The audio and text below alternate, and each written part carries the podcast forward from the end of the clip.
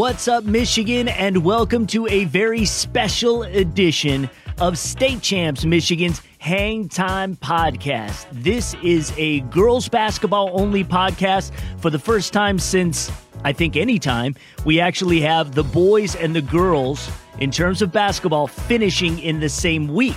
So here we are as a network trying to cover quarters, semis, finals, all going on at the same time in both sports. They've got staggered days, so we figure let's stagger the podcast. We'll cover the girls uh, after their quarters and preview the semis and what we expect to see in the finals. And uh, then we'll do the same for the boys uh, the next day. So, joining me today as we are having a girls basketball discussion is the man on the girls basketball beat. He is the managing editor of StateChampsNetwork.com. He is Matt Mowry and Matt. Uh, thanks for doing this. Uh, let's, you know, we're in the final week, so uh, let's see how things shake out.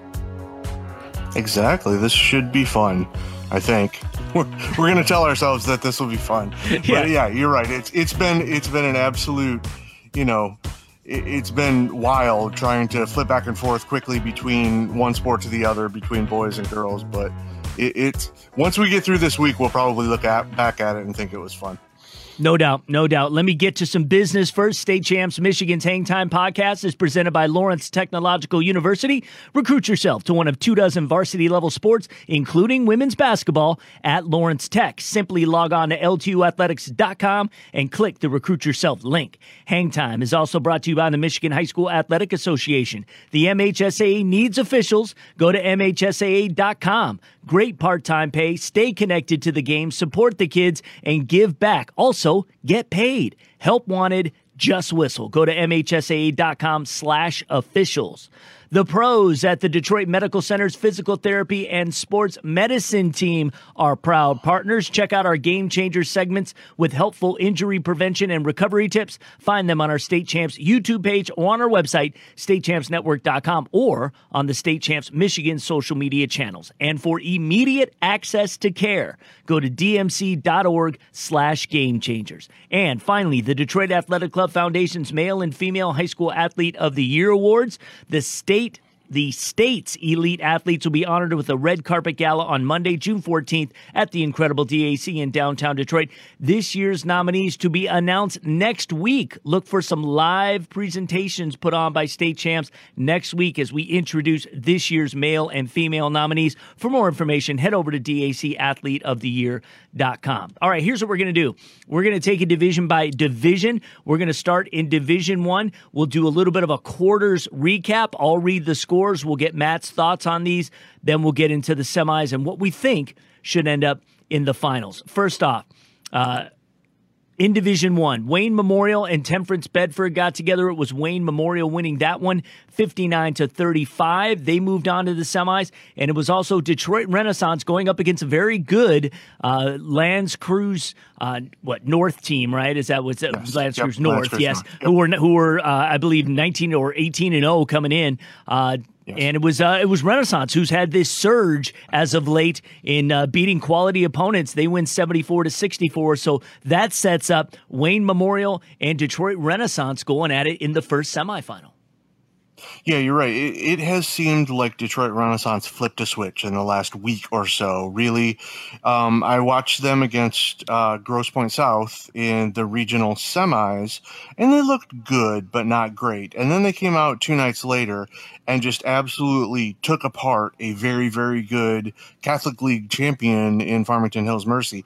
It seems like now that they've gotten to the point where they were last year, you know, especially at that point and now beyond, it seems like they can smell it. And you can tell that they've I, I, was unsure. We knew that renaissance was one of the contenders. We thought at the beginning of the season they were you know a 1a right there with east grand rapids right behind uh, edison as one of the top you know two three teams in the state but they hadn't really seemed like it. And they'd been in a lot of big games but they'd lost some of those.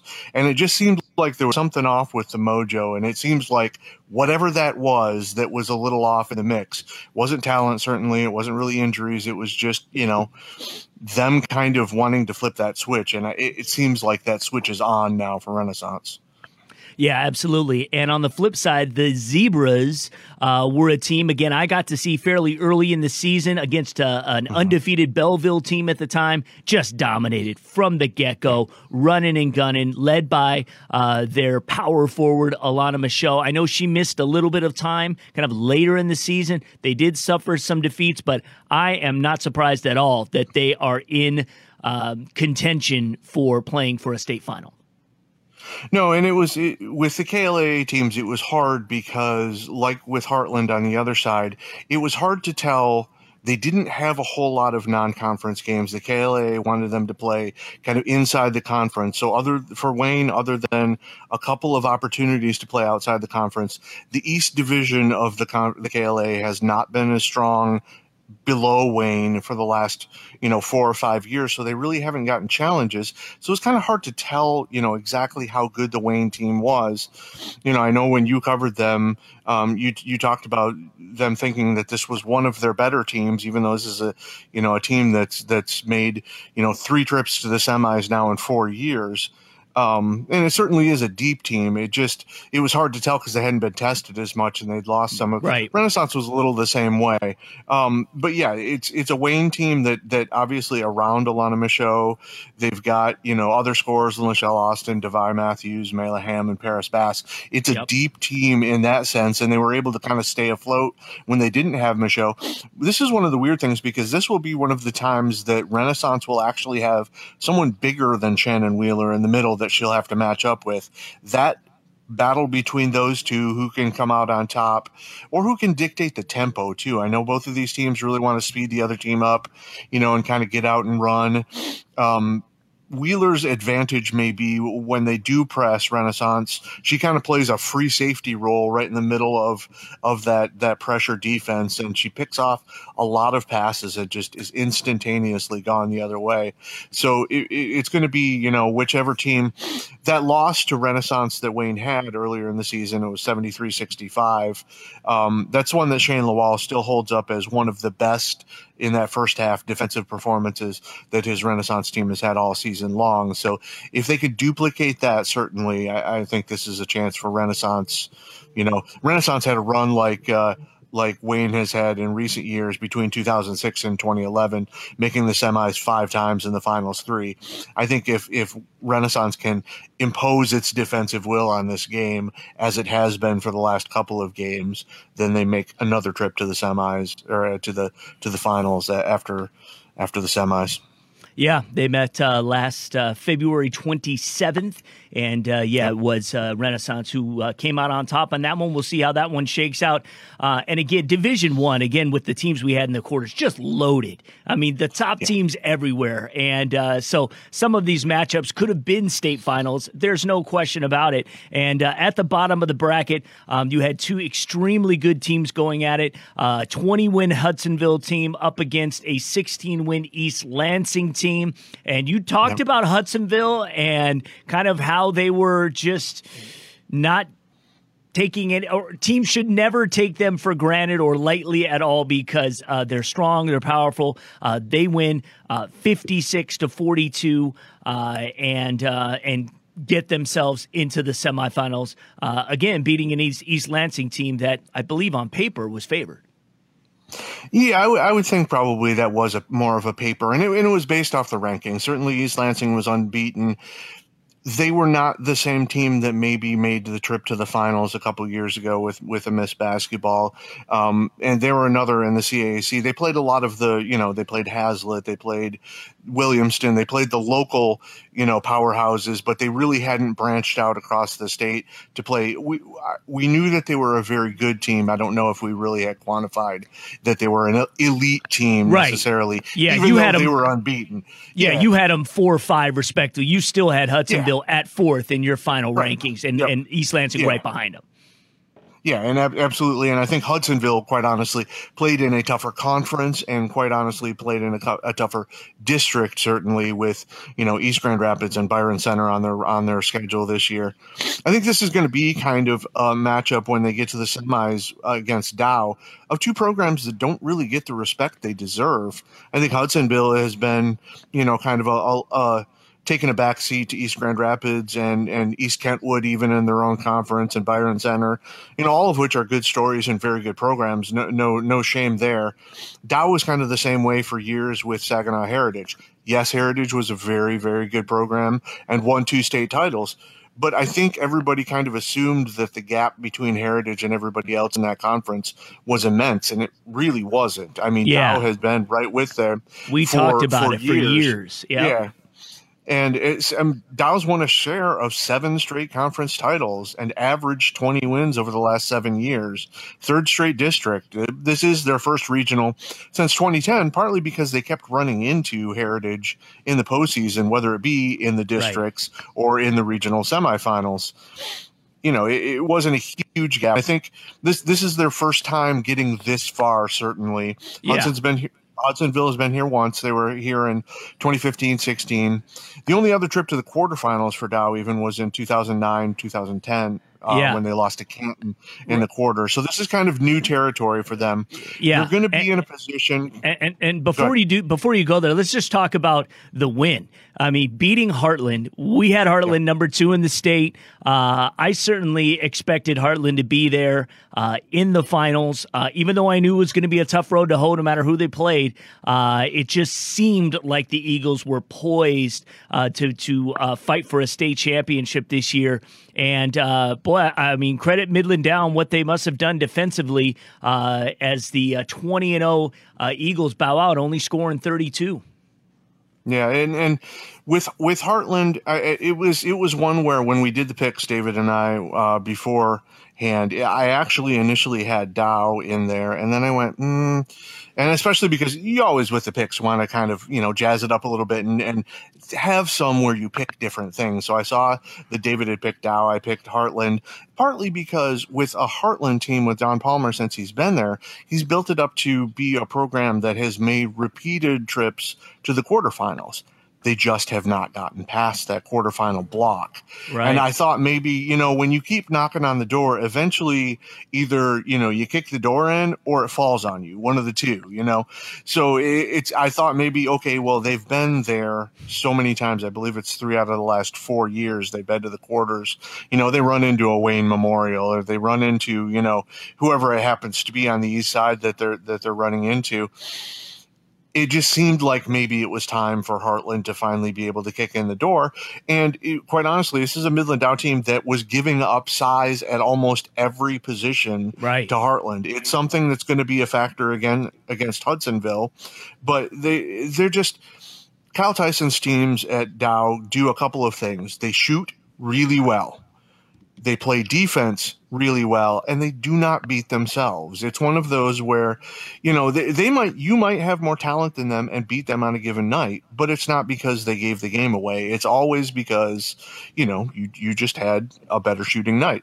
Now, shooting can be one of those things that comes and goes, but defense always travels, as the saying goes. They're a team that, you know, Dow has hit 188 three pointers on the season, connecting at a 34% clip. So this is a team that can shoot and shoot very well you know, the, like we said, with the matchup with them with Hudsonville, it's going to come down to if they can handle that size because Hudsonville, no, Dow's got nobody on the roster over Abby Ray at five ten. Um, they were outsized against Heartland as well. Hudsonville has six kids on the roster listed at six foot or better. Three of them in JC Tubergen, uh, Maddie Petrole, and, and Emmeline Costin all start, and then they've got right. Kinsley Hatsfield and Ashley Strick off the bench.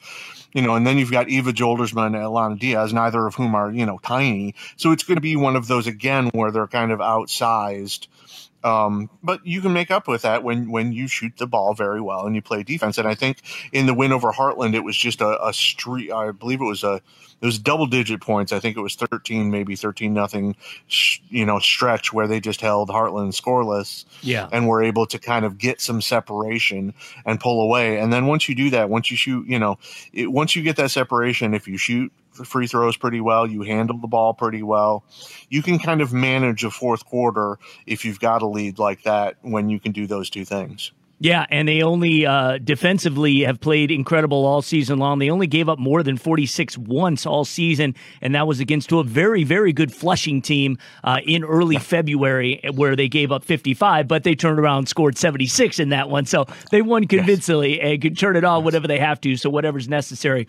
Uh, what we'll do is we'll give you Matt's Division One predictions at the end of the show. We'll go through all four divisions and kind of pick who you think will be in the finals and what the result will be. Let's let's move on right now to uh, Division Two and what took place there. And again, uh, this is another division that uh, you know has got some uh, emerging talent, and we've got some familiar faces, uh, and you know quite uh, quite a representation of the state here in Division Two as we move forward. We'll start with the top of the bracket, uh, Detroit Country Day, which you had talked about a couple of times on the podcast. That hey, look out, the Yellow Jackets post Frank Orlando seem to now finally have it together and are back where they feel they belong. They beat Imlay City forty five to forty, and it was Newaygo And Wayland uh, getting together on the other side. Newaygo have an incredible season. It continues. Uh, 20 wins now for them. They win convincingly 51 to 35 to set up that matchup between Country Day and Newaygo. Yeah, and certainly we, we've talked before that, that the complexion of the Division Two tournament changed that one Thursday night when we found out that not only was Edison out of the tournament, uh, so was Chandler Park, two yeah. contenders in D1 that certainly changed it. But yeah, Country Day came through that same regional that those two would have been in. And yes, this is a team that is very young, but I think this is this team's peak is in a couple of years yet, even with right. with the youngsters that they've got. You know, um, Newaygo is a team that that was set to play Grand Rapids West Catholic um, in the regional finals last year when COVID halted everything. They were having a very good season last year. Ended up getting that rematch in the in the uh, uh, regional finals this year. And, and, yes, it was a West Catholic team playing without their stars, Abby Kimball and Caden Steikstra. But I think Newaygo would have certainly played with them. They get past that, and then they get past a, a Wayland team that that. Uh, really kind of was a little overmatched. It seemed like on, on Monday night.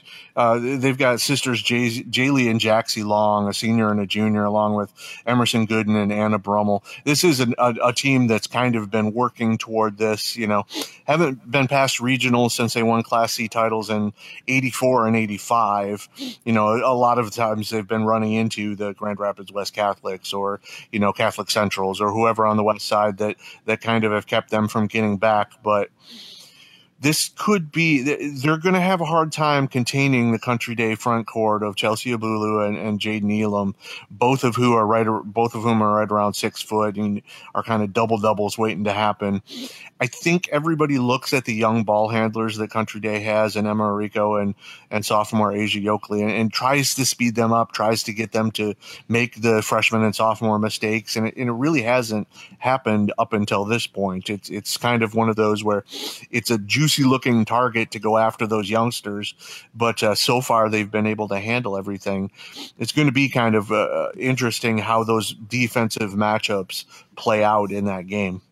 Yeah, absolutely. At the bottom side of the bracket, uh, we had uh, Escanaba, who had played their way into the quarters, and uh, Portland, uh, who was also uh, another really good team this season that plays a lot of good competition.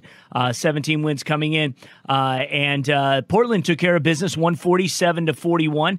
And then on the other side, you had another Catholic League team we hadn't talked about a whole lot Ann Arbor Father Gabriel Richard, who had made their way into the state Division two quarterfinals going up against Parma Western.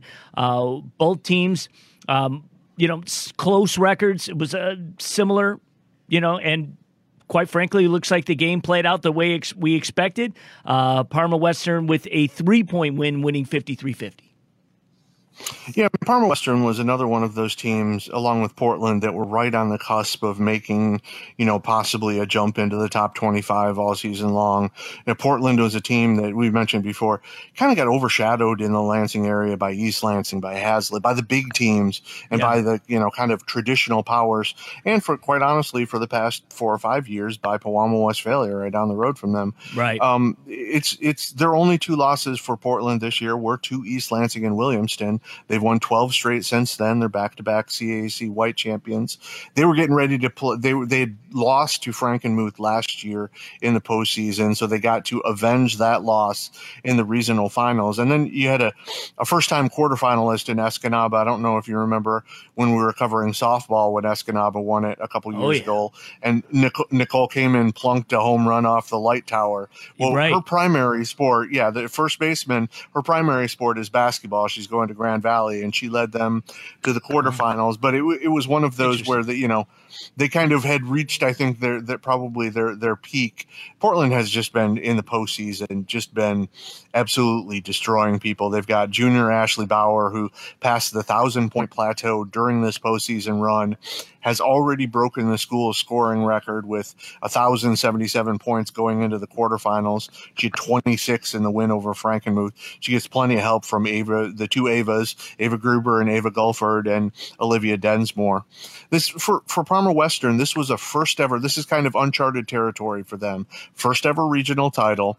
They played a very very good schedule. It was one where you know they they had a lot of teams on the schedule that really tested them throughout the season. They're led by Hillary Griffin, Elena Lewis, uh, Lily Luma, and Reese Hitt Lewis, especially in the in the quarterfinal win, was huge. She had 13 of her game high 25 points in the fourth quarter of the quarterfinal win over Gabriel Richard. Griffin had been kind of the go-to in the first half. She had 11 of her 14 points, but she was one of two from the free throw line with 51 seconds left to force Gabriel Richard into a three-point try on their last possession, and then they were able to kind of pad it with free throws after that it's one of those that'll be interesting because sometimes when you get a team, whether it be Escanaba in the in the quarters against uh, Portland or Parma Western, they're so new to this they don't know that they shouldn't. You know, you know the, those we shouldn't win kind of things don't really register in their brains because they've never been here before. So sometimes those teams can be the ones that are the most dangerous because, yeah, they're kind of living off, off house money, and and they're they just don't they don't feel like they need to follow the you know kind of the the common wisdom sometimes so those are the teams that sometimes are the dangerous ones that can upset somebody but is, this one's going to be a good one. I, I, think, though, the way Portland has been playing, that probably they're going to come out on top of that. But as you said, we'll we'll do the predictions at the end. Yeah, and as you astutely alluded to, once Detroit Edison bowed out, everybody yeah. in Division Two said, "Hey guys, we need to play our best because we got a chance here." And right, so, right. you know, that's what's going to make Division Two so interesting uh, as uh, things progress here on Wednesday, and then, of course, in the championship on Friday. In Division Three, we move over to there. That is actually where Matt spent some time on Monday for his quarterfinals matchup. Is covering some Division Three. We'll start at the top of the bracket we had Grass Lake, who we have uh, talked about and who, who you have lauded all season long uh, as to uh, what a squad that is. They make their way to the semifinals as they beat Brooklyn Columbia Central 49 to 36. Uh, they will go up against Hemlock, who went up against Madison Heights Bishop Foley. We had a lot of Catholic League representation actually in the in the uh, quarters and uh, in the playoffs overall. Hemlock though wins 53 to 46 to set up that matchup with uh, Grass Lake. Yeah, and, and I use, even used the the illusion that I just made to House Money. Bishop Foley was kind of playing with that as well because they'd never won a regional title before, and all of a sudden they find themselves up twenty seven to twenty at halftime on a Hemlock program that I think Hemlock's peak maybe if you looked at their you know championship window might have been last year when they had a lot of these kids who are their you know ball handlers and shooters now paired with a lot of size they graduated that size last year at the, at the end of the season. So really, they struggled all game long on Monday to contain uh, Bishop Foley, six footer Melanie Moore, who went for 22. And there were some points where it just like looked like they would connect, they would contest the post entry pass, but once she caught it, it was like, okay, take your shot, and we'll just try right. to get the rebound because you've got kids that are you know four inches shorter than her trying yeah. to grasp at her shoulders, and it just wasn't, you know, it wasn't an issue. Right. But they they have they do have very good ball handlers and very good shooters. Uh, both Chloe Watts Watson and Reagan Finkbeiner, who were not hitting at all in the first half. You know, Bishop Foley was playing kind of a soft zone against them to and letting them have the outside shot, and Hemlock was taking the shots, getting very good shots, and just not hitting them. Finkbeiner went off for four three pointers in the third quarter. Watson hit two very key three pointers early in the fourth quarter, and it was kind of the same thing where it allowed them to then you know pull the ball out and, and pass it around and play a little keep away. They've got you know both those kids average 15 points. Both can hit the three. They've hit tons of them this season, and Hemlock's a, a team that you know maybe didn't have the the you know the, the Tri Valley Conference where they play lots of good teams. You know, we're talking about Saginaw Nouvel that was still alive last night. Um, they they played a very very tough schedule. Got battle tested. They played Dow. They played a Standish Sterling team that was alive as of a, a couple games ago. Played a D1 team in Bay City Western. They played Nouvel you know it's it's a very battle tested team it's a program that's kind of been on the cusp of this for the last you know half dozen years still Grass Lake schedule reads like my top 25 list. I mean, yeah. Arbor Prep, Chandler Park, Columbia Central, Parma Western, Renaissance, Edison. Their bugaboo in the last couple of years, and we've talked about this before, has been getting out of districts and getting that postseason run started. A lot of times it's been their conference rival, Michigan Center, that has knocked them off early it's one of those where Grass Lake looks like they're on a mission. I mean, they've got, you know, they've got ball handlers. If Hemlock wants to speed them up, you know, Alexis Bargesser, Avery Cabana, and Gabby Lechka can all handle the basketball. It's not going to be one where Hemlock is challenged by size because Grass Lake really doesn't have much size either. Their guards are their tallest at 5'10. Um, but it's going to be one where probably it's going to be a very up and down game. It could be a game that's in the 70s uh, as far as scoring, but I think Grass Lake just has more firepower. Right. On the bottom side of the bracket, uh, Kent City and Schoolcraft got together. This one wasn't even close. Kent City taking care of business, winning 52 to 19. On the other side, uh, we had some Northern Michigan teams going at it, and we had Calumet taking care of Maple City, Glen Lake 73 to 69. And, um, you know, th- those were two teams that, uh, you know, both had 19 wins coming in. Um, I I had figured that Glen Lake was the team that would get through, but there you go. Uh, Calumet's not just a hockey school. Right. Well, and I figured that Glen Lake might get through partly because it was one of those where if you see a team and you see them compete well, I know, I think it was last year at the Icebreaker Classic that Arbor Prep always has. Glen Lake played Midland Dow and took them to overtime, and that was a Dow team that ended up winning the Saginaw Valley or yeah, I think they they lost in the tournament finals to Carman Ainsworth. You know, and right. obviously still alive now.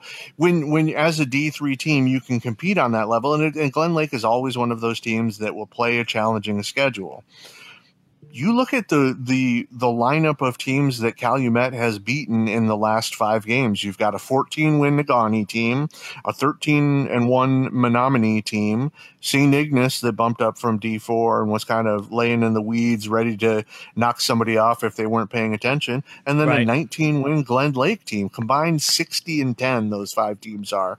Right. The last it's it's been a while since Calumet has been here. Last time they were this far was 2014-15 when they beat Flint Hamady for the Class C title. It's just their second trip this far.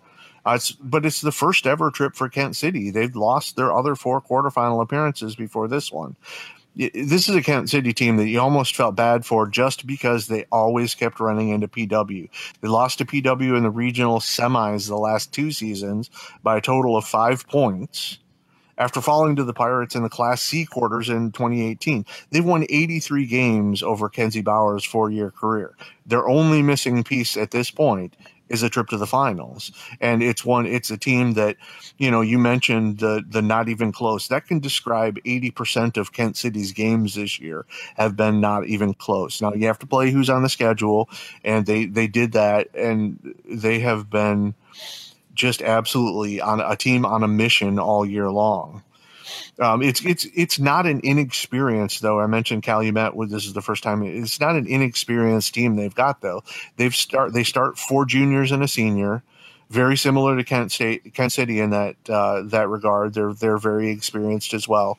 Um, Calumet's got Mary Beth Alonen, who's their leading scorer at 13 points a game, Alexis Strom, who's right about 10, Lizzie Tarola, and Jana Locus. The lone senior is Ellie Durf, who averages 20 points per game. She's actually their leading scorer.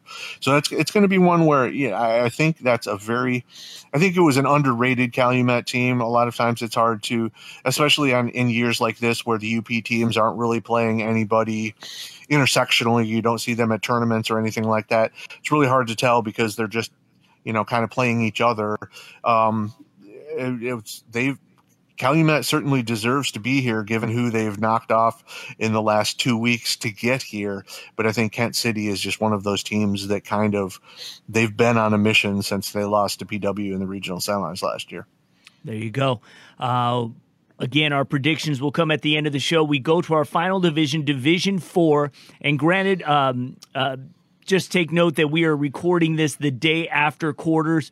Uh, we don't have all the information on all the teams, and, and that will be coming out in the next uh, 24 hours, you know, certainly as we get into the uh, semifinals, uh, just on all the teams. But um, here's what we know we know that uh, Carney Nadeau uh, took on Rudyard and uh, was able to pull that one out. And uh, they went in undefeated. They remain undefeated as they go to the state semifinals in Division Four. Martin and Fowler got together a, a, a couple teams. Um, you know, Martin with uh, just 11 wins coming in, but had had reached this point. Uh, it wasn't going to go any further as Fowler really uh, took care of business as they won by 40 in that one, 64 to 24, to set up that matchup between Carney Nadeau and Fowler.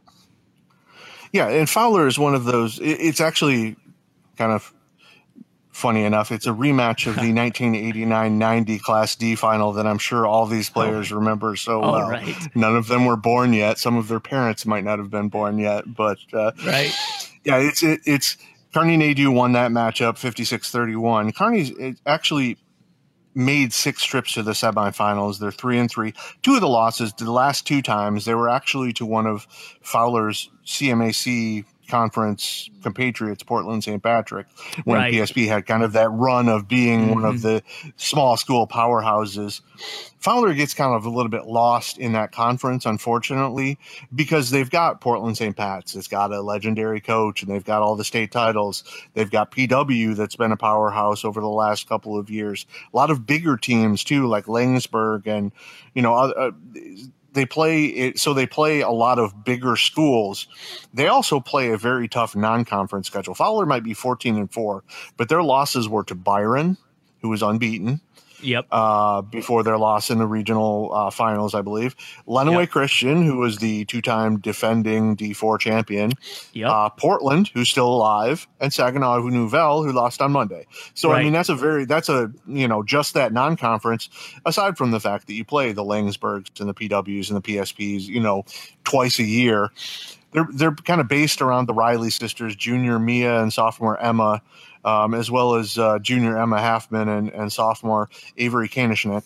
It's it's a team that has been kind of building. They were they were uh, most recently in the semifinals in 2018-19 uh, in the D4 semis. They lost to Lenawee Christian in that matchup. That was, I believe, Lenawee's first title.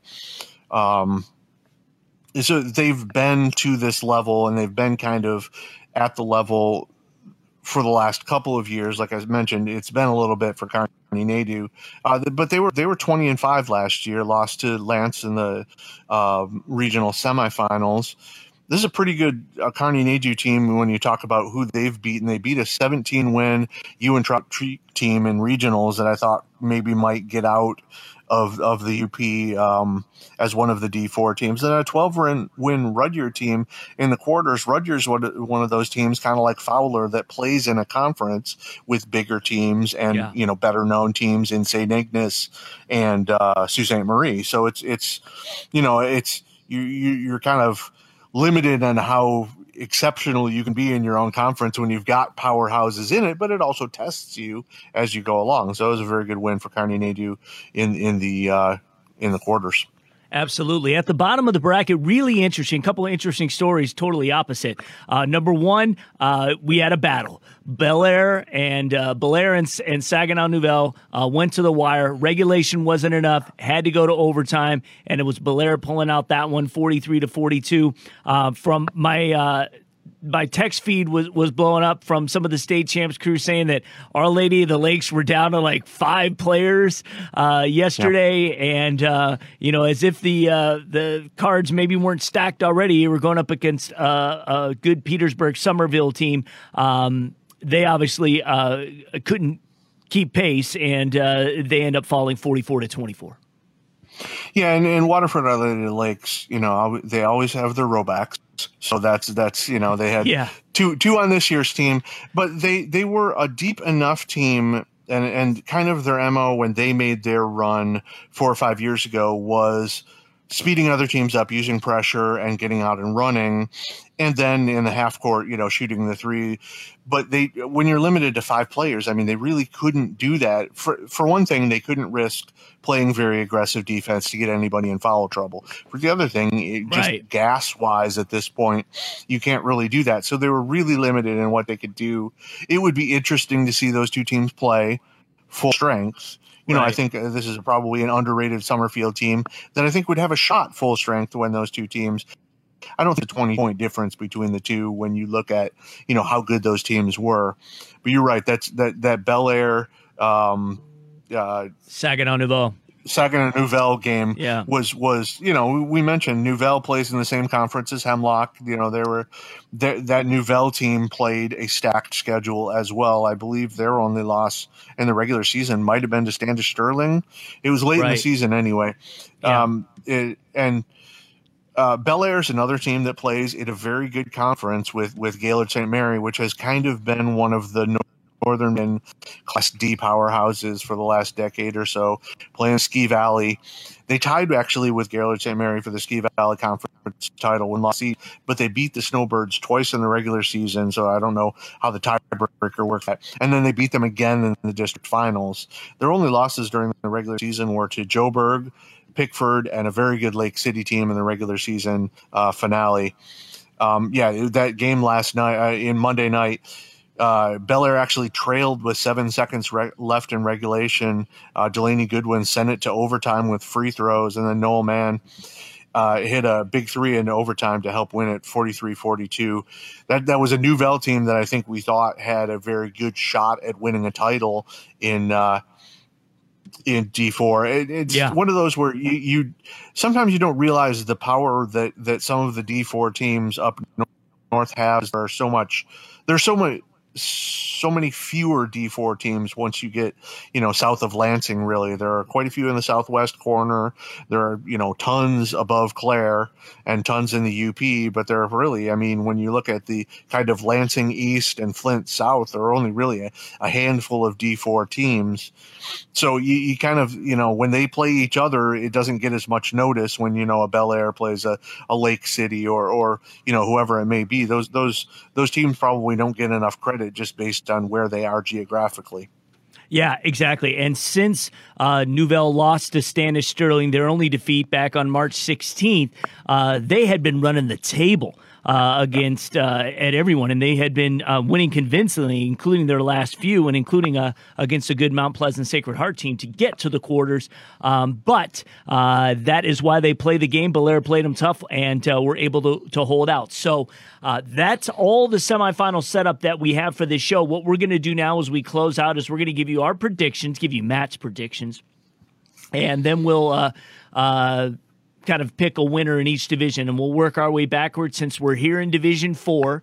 Uh, who do you expect uh, to get to the finals first? Um, Carney Nadeau or Fowler on that side? Who do you expect to win that game? I'm going to go ahead and pick Fowler in that one. And then in Bellaire, Petersburg, Somerville, Summerfield. I think I'm going to pick Bellaire in that okay. one. So, so who wins? Bellaire and Carney Nadeau. Um, on the spot. I picked I picked Fowler, but uh, between Bellaire and Fowler. Oh, you picked Fowler. Gonna, I'm sorry, my bad. Yeah, I'm gonna. Yeah, I'm gonna go with. I'm gonna go with Fowler. Okay. Go with the CMAC goal. All right. Well, there you go. In Division Three, uh, the semifinals that will take place uh, actually at the Breslin, Breslin Center. Uh, we have uh, 18 and 1 Grass Lake versus 14 and 8 Hemlock. I am going to go with Grass Lake in that one. Not surprised. Uh, that's the morning game, the afternoon semifinal tomorrow uh, between two 20 and 0 teams, Kent City and Calumet. I'm going to go with the fighting Kenzie Bowers Yeah, and. Uh, Kent City. Yep, yep. Not surprised. So sets up a really good matchup: Grass Lake and Kent City for all the marbles. Who you got? Yeah, that that one will be a fun one when you kind of draw up the I these are my dream scenarios Yeah. for title games. That probably is one of the scenarios. I'm going to go with Grass Lake. I think Yeah. now that they've gotten their bugaboo of, you know, getting their postseason run started, I don't think there's anything that's going to stop them at this point. That's right. If you want to see a really good game uh, and you uh, you know have some time on Friday, the three o'clock game on Friday is the Division Three girls basketball championship, or we're predicting between Grass Lake and Kent City. Who knows? Uh, we could be uh, totally uh, off the mark here, but uh, it should be a great one. And again, if any of these other teams actually happen to beat those teams, then it might even want to see them even more. Uh, let's move to Division Two, the first semifinal taking place at Van Andel Arena on Wednesday. Uh, is Detroit Country Day at 15 and two against 20 and one Nuevo. This one's hard because I've seen the Country Day team, and I think they're, like I said, I think they're going to be very good. I think they're very good right now, but I don't know.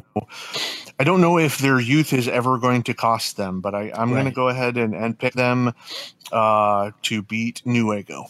Okay, so the Ghosts, the Yellow Jacket Ghosts, will carry them through uh, into the finals. On the other side, Portland and Parma Western, two 18 win teams. The 5:30 game on Wednesday night at Van Andel Arena. Who you got moving forward? I am going to pick the Portland Red Raiders. All right, so the Red Raiders and the Yellow Jackets, Detroit Country Day, and Portland in the finals.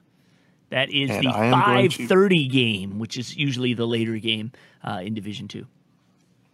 It's it's always been a bad idea to pick against Country Day in the finals. If they get Right. there, they win it. That's kind of the yeah, rule. Not, not in football, but, But- in girls No, basketball, that's yes, a different girls story. basketball, they yeah. did win this year in Um, football, so Right, right. Um, but I'm going to go ahead and pick Portland in this one. Okay, uh, I think that one should be a good battle as well. Uh, let's move to Division One, and that's uh, I think what we all, uh, you know, where the cream of the crop truly lies this season with teams like Edison and, and Harper Woods Chandler Park, uh, who were out of the tournament uh, to no fault of their own, but uh, to the uh, wonderful coronavirus. Um, Wayne Memorial and Detroit Renaissance. This is part two. Uh, they did meet uh, earlier in the season. Uh, who do you have winning that one, which is the three o'clock game at the Breslin Center on Wednesday? It's kind of funny. I, I actually had when I was trying to do my district pick, or excuse me, regional picks. It was kind of a toss up, given the fact that I thought that all four of the teams that were in that region had a at least theoretical chance of winning it. Yeah. And so I kind of posted that on Twitter, and Shane the Wall, the Renaissance coach, when I walked past his bench for the district or for the regional semifinals, looked at me kind of funny. and went, "Who'd you pick?"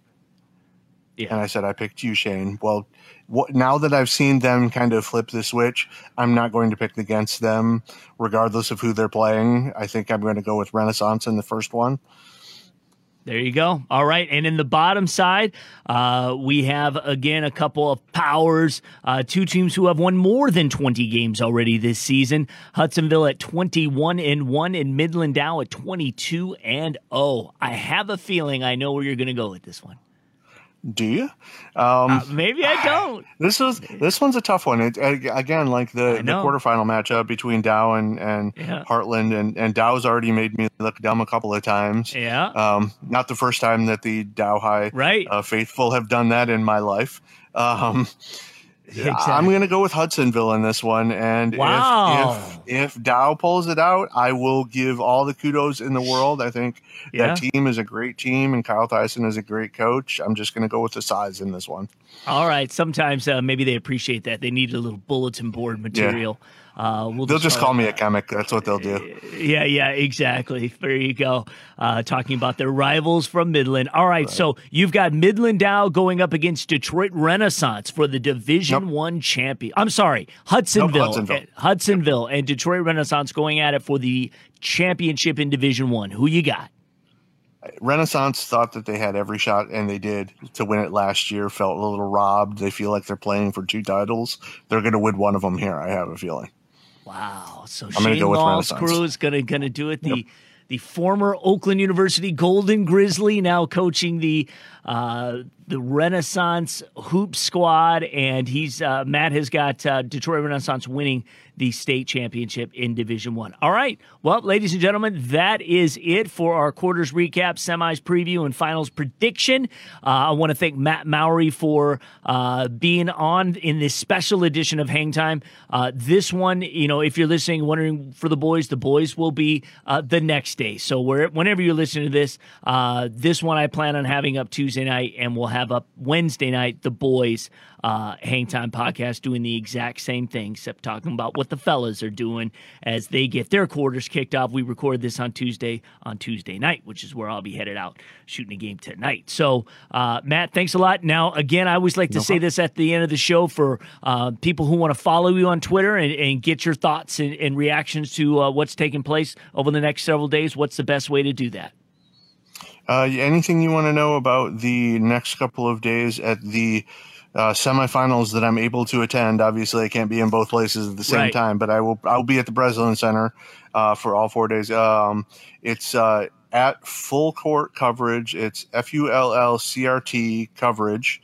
Um, or or you can just do my name and, and figure it out from there. Sometimes I end up mistakenly posting on my main Twitter account, which is Matthew right. D. Mowry. So sometimes yes. you'll find it there, but most times it will be on the basketball one. Yes, so he has a few different Twitter accounts, but one specifically that he uh, tries and put all his basketball content on full court coverage, uh, and court is just CRT.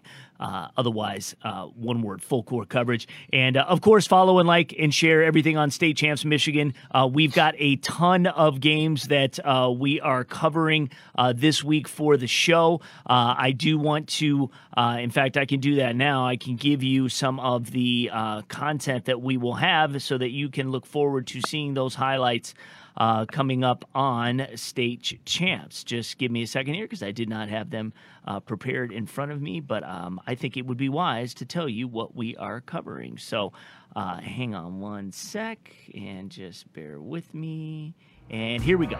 Uh, so, as far as quarters coverage, um, what we had uh, cameras out to, we did have games uh, at the uh, Heartland Midland Dow game, which is definitely one you want to check out the highlights for. The Renaissance L'Anse Creuse North game, we had a camera out at that one. The Hudsonville East Lansing game, we had that one, which was at Calvin University. And the, uh, I believe we were able to get our UP station to cover the Calumet Maple City Glen Lake game. So, that's what we had as far as quarters. Uh, as far as semifinals go, uh, and I can tell you for sure that we are going to have the D3 game uh, at 1230 uh, from the Breslin, and we'll have the three o'clock and the five thirty. So we for sure will have those games uh, covered on the ladies' side, and of course we'll have our own state final show covering all four matchups uh, of the girls basketball state championships taking place at the Breslin Center this Friday. So once again, thank you guys so much for listening. We'll have one more show next week where we recap the boys and the girls basketball state finals. For Matt Mowry, I'm Lauren Plant. We'll talk to you next week. Good luck, ladies.